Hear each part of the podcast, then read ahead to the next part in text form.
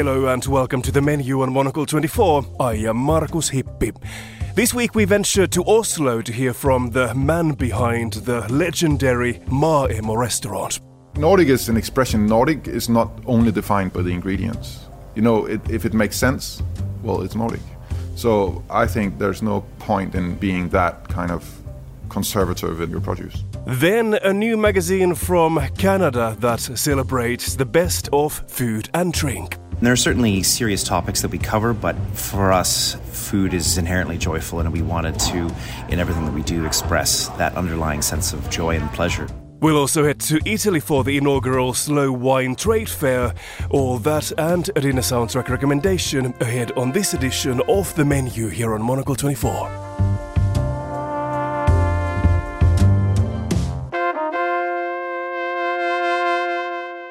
To Oslo first, where for twelve years one name has dominated the fine dining scene. Danish chef Esben Holmboe Bang opened his restaurant Maaemo there in twenty ten and eventually won three Michelin stars. In two thousand nineteen he closed the old Maaemo, automatically losing all three stars, but reopened in a new space in the city centre in twenty twenty. Mon Oncle's Denmark correspondent Michael Booth met up with Esben in Oslo recently to hear about why he closed and what happened next, including with those stars, and about Bang's growing restaurant and bar empire in the Norwegian capital. We felt that we've gone as far as we could in the space we were in, so we felt to evolve further, we had to find some new premises. Was that an economic thing or a kitchen ability thing? Well, it was just a space thing, to be honest. It was just... elbows were touching the walls everywhere we went, and both in an actual way but also in like an abstract way. So every time we, we tried to do something new, it kind of felt we were constrained by the space. But it's it's a huge thing, it must be, to give up three Michelin stars yeah. after working so hard to earn them and keep them. Did that factor into the decision, or was it, was it like, I've got to do it? We had to do it. Of course, putting everything on the line was nerve-wracking, or is nerve-wracking. Do you talk to Michelin at that stage and say, look, we're going to close down, can we have them back when we open up, please? And we informed, we, of course, we informed Michelin what we were doing, and we kept them updated and in the loop. I didn't ask for my stars back, but uh, of course uh, I still feel three Michelin stars is such a high recognition, so we're super proud to have them back. Because you got them back at the end of last year. Yeah. Straight off the bat, you didn't have to go through earning one, two, three. They gave them straight back to you. How long after you'd opened again? Well, we were closed down because of the pandemic, so it took a while. So I think it was a year. So you've been in Oslo for sixteen years now, earned three stars, and now you've got this growing empire of restaurants. How many do you have? And can you introduce where we're sitting now, which is the latest of your children? Yeah. It's going to open just after Easter. Well, empire is a, is a strong word, but I have uh, five, six places now. You know, I have Maaemo, of course, which is like the beating heart of everything I do. I have a place called the Vandalay, which is kind of an all-day breakfast, lunch, dinner place. I have a place called the Conservatory, which is a cocktail bar, a small speakeasy cocktail bar uh, with a high focus on music. Uh, and we try to create like a musical listening universe. Then I have a place called August, which is more like a cafe, also an all-day, a uh, little bit rowdy in the in the evenings and the weekends. And then this place that we're sitting in now, Mon Oncle. Mon Oncle. Yeah, not Monocle, but Mon Oncle. um, what's the uh, the idea behind Mon Oncle? You know, when we moved Maaemo, we started the whole creative process of rediscovering the menu and, and these things. And that creative process kind of unlocked something in me, like... I kind of missed classic cooking, and there is a lot of classic cooking at Maaemo, but we can't fully fully dig into like the nouvelle cuisine, like the French classics and these things, because it's a different expression. So Mon Oncle is that outlet, that urge to cook those things. Is it to go fully French? I wouldn't say fully French, it's like continental, I would say. Like it's an international cuisine, but you know, a lot of the cooking done in late eighties, early nineties is French-based. So we are revisiting classics. We're going to do Pigeon Rossini, Wellingtons, and, and these things. So, yes, I would say the base is French, but we try to update it a little bit. I mean, there are going to be a lot of Frenchmen twiddling their moustaches with delight at this, because you guys, you new Nordic guys, you kind of uh, dissed classical French cooking for a long time. It was Did like we? you kind of had to reject it. Well, you had that. you rejected it, yeah, let's okay. say, and there was definitely some trash talk going on about fifteen, ten, fifteen years ago. But French cuisine seems to, it never dies really, does it? It is timeless, and you know, tasty food is tasty food. We don't care if it's French or Argentinian or Nordic or whatever it is. So we just want to cook tasty food, and, and this is more of a yeah French outlet. But you did used to care. I'm sorry to push this point. Okay, and, and I, I, but my theory is that New Nordic has become so confident and so successful and so globally dominant that you can relax a bit on the dogma. Yeah, well, I also think you get more secure in what you do. And I felt like the whole New Nordic, if you want to call it that, or Nordic, it became like a reaction to something, you know? And when that reaction has been established, and that has been now kind of a very, yeah, established cuisine. Like, it's not no longer a reaction, you know, it's a fact. You've taken your place at the table. Yeah, and that kind of gives you the security to, all right, okay, let's revisit some of the things that we were reacting to. And how does, how will Mon Oncle fit into Oslo as a food city? I mean, I live in Denmark, you're mm. Danish, you'll be aware the Danes are a bit sniffy about Oslo, and, oh, yeah. and that it's like five years behind everything. But you guys have maybe put that to rest, that reputation. I, I'm seeing a city walking around here the last couple of days that's um, really blossoming food-wise. Yeah, I think, I, I know it's a cliche to say that five years behind and all this, but to be honest, if that's a fact that we're five years behind, I would say, well, that's a good thing, because then we can see what everybody else is doing before we have to make our own path and, and see what mistakes they do. But I don't think that the five years behind works, because they're creating their own path here. And in parallel to what Copenhagen is doing or Stockholm, if, if that's the comparison, I think Oslo has come into its right of its own. How and do you define the dining scene in Oslo now? Where what, what's what's kind of trendy? What's happening here at the moment? Well, I think well, I don't care about trends, but I th- I do think that what we see now is a lot of like mid-range restaurants, like where you know the younger generation can go out and have fun without breaking the bank. And of course, there's a lot of focus on, on wine and, and these things. So it's a very kind of the relaxed places are the ones that are doing really well at the moment. Like, that's the stuff I'm doing at August, for instance, that it's really popular and such a small space, and they, hundreds of people buy every day. So I think that's, like, fun places with loud music and stuff. That's what's kicking right now, I think. And the future of Maaemo, I mean, you've achieved everything you can possibly achieve in a way, but how do you see the cuisine evolving in the next few years? We just stay on our path. Maaemo is a steadfast operation where it one hundred percent evolves around my cooking. So whatever kind of process I'm in, that's where Maaemo is going. But it's a very defined expression. And Maaemo is, yeah, that's my whole heart. Well, kind of where's your heart leading you these days in terms of ingredients and styles? Or I, I think Maaemo is also, like, I'm also getting older, or getting older. I, I'm older now than I was when we opened, and obviously more secure in what I'm doing. And I don't try to kind of like reinvent the wheel all the time. I'm I'm very confident in what we do. So I think we've stripped down the theatrics a bit. Like, obviously the space is a bit more luxurious, and I try not to be so stuck in that dogma thing that you were mentioning earlier. And, and I try to not put restraints on myself in terms of creativity anymore. So I would say the cooking, yeah, it's more it's more secure. Nordic is an expression. Nordic is not only defined by the ingredients. You know, it, if it makes sense, well, it's Nordic. So I think there's no point in being that kind of conservative in your produce. It's always interesting to watch great chefs get older, because mm. there is almost this, a bit like all artists, whether, yeah. you know, painters or musicians, simplicity comes with age. Yeah. Because you're not trying to impress, I guess. Yeah, but I think it's about being confident, daring to do what feels right for you, and not try to add things in order to get some sort of reaction. You know, I'm completely confident in what we do, so we don't have to add the theatrics.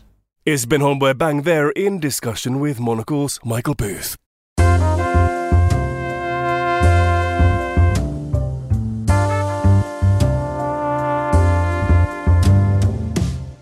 We head to Toronto next to hear from the brewer and restaurateur Max Meehan. In two thousand nineteen, Max opened his first restaurant, Avling, a microbrewery, dining room and urban farm in the city's blossoming East End. And now Avling has a new offering to add to that list, a fine new standalone magazine called Serviette, which aims to celebrate in print the best of food and drink and the people who produce it. Monaco's bureau chief in Toronto, Thomas Louis, spoke to Max about why a foray into print felt like an appropriate next step for his food and drink business. The magazine, it certainly blends elements of contemporary design. It feels in some ways quite kind of of the moment, but also in the topics that we're covering, we wanted things to be a bit more timeless or at least universal. So it feels quite fresh, quite accessible, fun. There was a real sense of playfulness that we wanted to communicate with the design, because so much of the public dialogue these days is quite serious and quite, I mean, I, I hesitate to use negative, but it's that seems to be the, the case. And there are certainly serious topics that we cover, but for us, food is inherently joyful, and we wanted to, in everything that we do, express that underlying sense of joy and pleasure. So we don't shy away from serious topics. We touch on things like the uh, emerging indigenous food scene in Canada and how a trio of female indigenous chefs are expressing and, and in some ways refining their culture through food. We spoke to a, a Canadian expert in uh, institutional food and what sort of policies there need to potentially um, be changed in order to bring about better uh, food in schools and hospitals. And so, uh, yeah, as I say, the, the content, it's sort of, it's serious, it's engaging, but always with a sense of fun and play and optimism. So the kind of mantra for Serviette as a whole is everything is food. And by that we mean that food sort of touches on, on so many aspects of our lives that it's difficult to talk about any kind of issue or think about anything kind of productive or constructive in this day and age without considering food in some way. And for our first issue, we took that as the theme as well.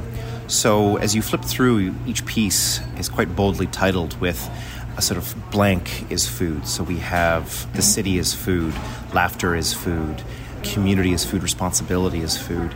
And there is a sense, I think, we wanted to draw people in with those slightly enigmatic little aphorisms and sort of pique their interest into how it is that we feel food really is sort of in so much of our daily lives, and through that kind of open people's perspectives a little bit or, or make them think about an issue that they sort of feel maybe is quite familiar but in, in a slightly different way.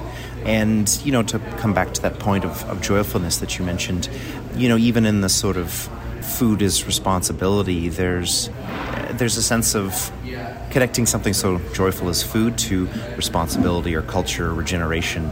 I feel as though you can't help but be hopeful and bring a sense of optimism to uh, these sort of broad categories that we all think about so much these days. And to look at the story of, of Avling itself, maybe walk us through, you know, a restaurant, a brewery and an urban farm as it is now, how all those different chapters of the story sort of evolved over the years for somewhere that really has sort of become a an anchor, I don't think it's oversaying it to say, in the corner of Toronto that you're in. Well, that's very generous of you to say, but the development of Avling was is sort of at once quite almost predictable, but also a bit of a surprise in some ways. My first career was in restaurant kitchens. I was a cook here in Toronto, in uh, Montreal, as well as in London, in, in the U K. And it was I, while I was in London, living and working, very much enjoying restaurant kitchens, but it sort of occurred to me that maybe this wasn't the best use of my time doing fourteen-hour days when I had a new city, a new country, and a new continent to explore. So London at the time was going through its own craft beer boom, as so many cities have done so in the last fifteen years. And it, with kind of no experience previously in the field, it struck me as something that was equally as creative but technical. Uh, I could work with my hands, and what I knew of the kind of community in London was, was really intriguing. So much like I did at the beginning of my culinary career, I started volunteering at various breweries and, and really kind of what was supposed to be a, a six or nine month sabbatical in the craft beer world turned into the last ten plus years. And so when I moved back to Toronto, I was sort of at a loss, really, of what I wanted to do. I, th- I always thought starting something of my own was something I wanted to do, and a brewery, given my experience, seemed logical, but I really... The question of who was going to care, why did Toronto need another craft brewery, was, it really struck me. I, I thought to myself, you know, why am I the one who's going to kind of figure this out and, and really bring something unique to uh, what was then an already very crowded craft beer market? And as it happened, I was reading a book by the American chef Dan Barber at the time. I was reading his book, The Third Plate. It's an account of his journey through discovering and understanding what it really means to him to be a farm-to-table chef, and how even while he called himself a farm-to-table chef in, in the early stages of his career, he came to realize that he was still dictating to farmers what it is that he wanted, and that that wasn't really being as supportive as he thought he was being. To me, it was really, really striking, because he, at the beginning of his journey, was speaking about how cover crops were these completely underappreciated or even unknown element of a regenerative farming cycle. And his sort of aha moment, his breakthrough moment, was with a dish he calls the rotation risotto. So instead of using Italian arboreal rice, he created a risotto with rye berries, wheat kernels, barley, all of these grains that the farmers that he was working with most closely were planting as part of the rotations, but were never being considered as a sort of edible product for market. The, his farmers were planting these things for the sake of the soil, because they understood the value and the need to have really healthy soils. And so there was a light bulb that went off for me, seeing barley, oats, and rye. Those are all brewing grains. And I thought, well, maybe Avling, or maybe it wasn't Avling at that time, but maybe a brewery could situate itself in a really unique position in that cycle. And instead of just using a couple kilos here and there for bread, what if we could use dozens of tons and really kind of create a whole new market for these grains and provide added value to a regenerative farming cycle? And not only does a farmer get a new income stream, a, a new product to bring to market while still getting the benefit to their soils, but also we got a product that had a more authentic local story. And that was really intriguing to me, because in the food world, in the culinary scene, the conversation is constantly around provenance, terroir. What ingredient are we using? Why are we using it? What story does that tell? And in the craft beer world, the approach often seemed like a, a more is more mentality. And not that there's anything wrong with that, but it did kind of sit awkwardly with me, given the culinary background that I had. And so I was really intrigued to see if you could create a brewery that took that same approach with its sourcing and was able to provide added value where there hadn't been before. The idea that, you know, Avling has become this venue that sort of does so much, has so many principles and ways of doing things that are woven through it.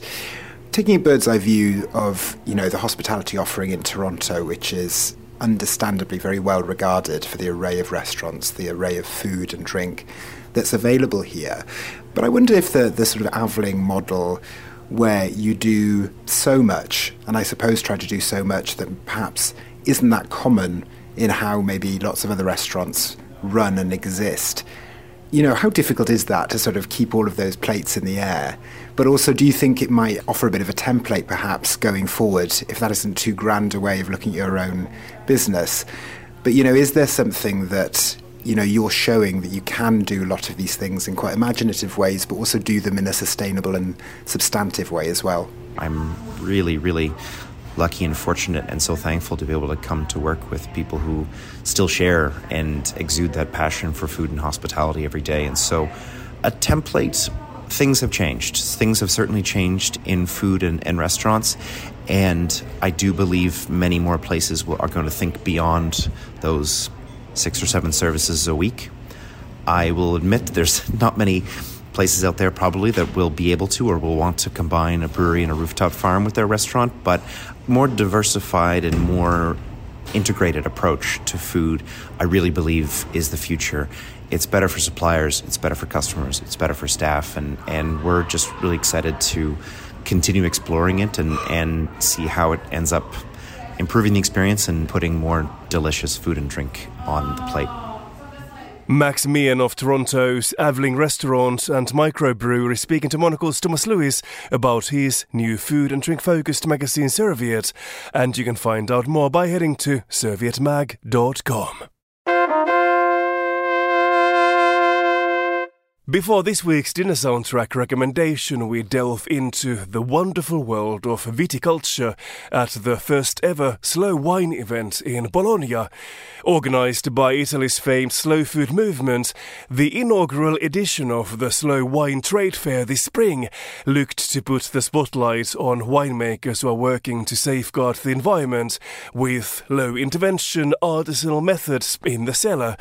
Monocle's Milan correspondent Ivan Cavaglio journeyed to Bologna to meet these professionals and to sample the latest vintages.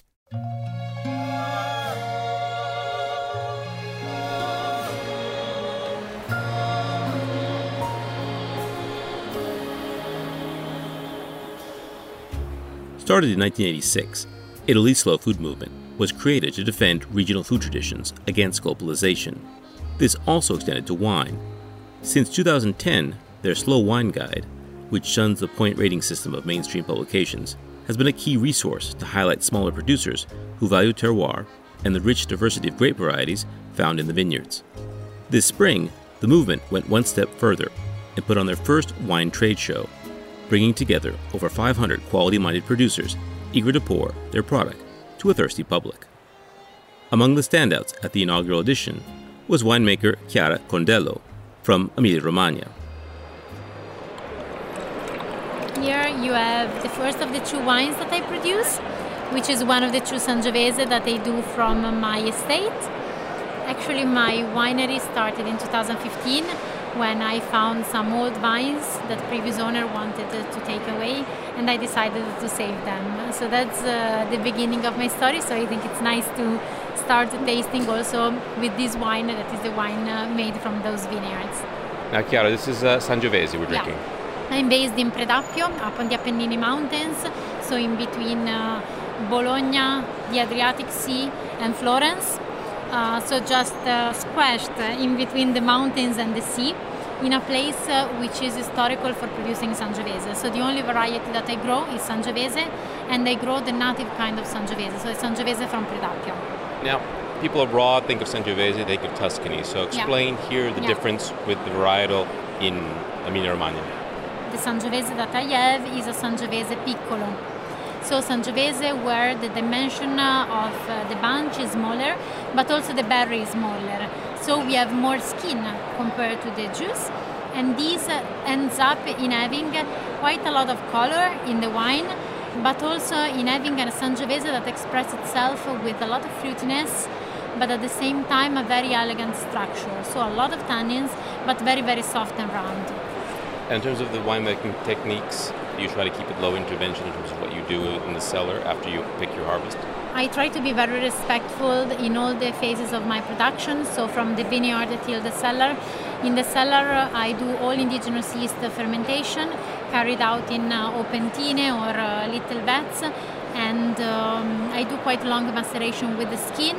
And after the racking, I do age the wine in the big barrel, so in the big cask, which is the traditional oak cask that we use uh, in my region. Moving on, I venture to exhibitors from Puglia, a region gaining more attention of late. Camilla Rossi-Chovenet, a producer from Valpolicella outside Verona, has, since two thousand eight, invested in a winery down south, Masseria Couturi, which is linked to the earliest plantings of the local Primitivo di Manduria grape. Camilla Rossi-Chovenet. I'm pouring Tumà, uh, Primitivo twenty twenty. It's a Primitivo made with uh, in a steel tank. So it's a really simple and elegant wine made in steel tank because this represents the richness uh, and uh, the purity of this variety. We came here in Manduria from Valpolicella just because of this pureness, uh, this richness, uh, because we are really close to the sea, just three four kilometers from the sea, and these soil are so rich in uh, clay that produce this specific uh, and characteristic uh, identity that represent this Primitivo.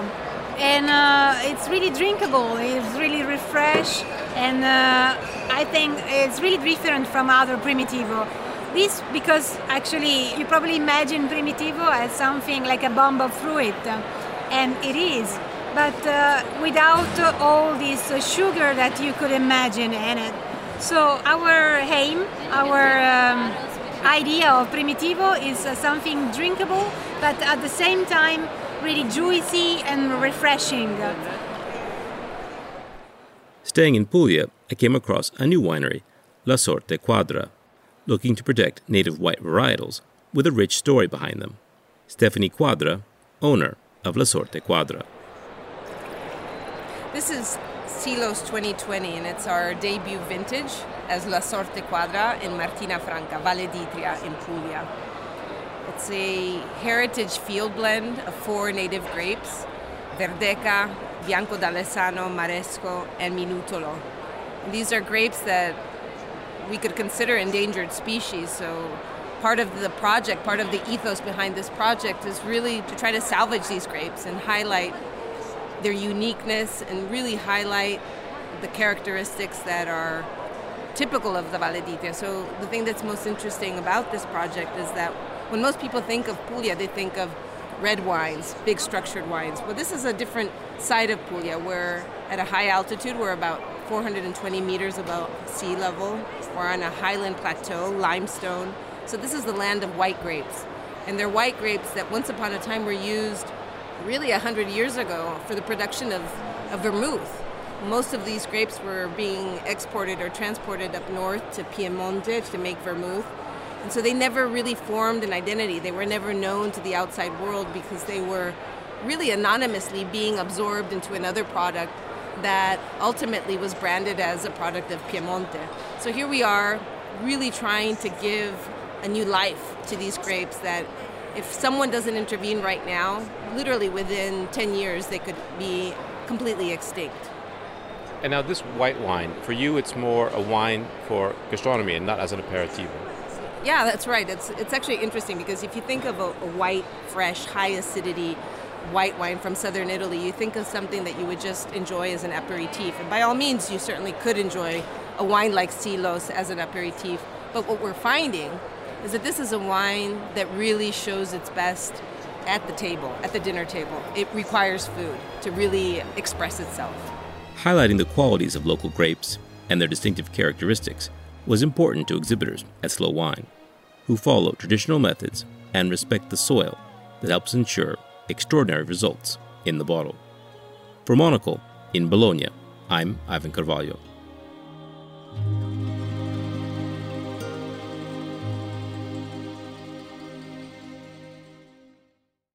And that's all for this edition of The Menu. Remember that we are back with a new episode again on Friday at twenty hundred London time. That's at midday if you're listening in Portland, Oregon. Meanwhile, do check out our Menu spin-off show Food Neighborhoods for great recipes. This show was edited and mixed by David Stevens, and I am Markus Hippi. Once again, we finish this program with a dinner soundtrack recommendation. From Italy, here is Mattia Bazar with Di Cento. Thanks for listening.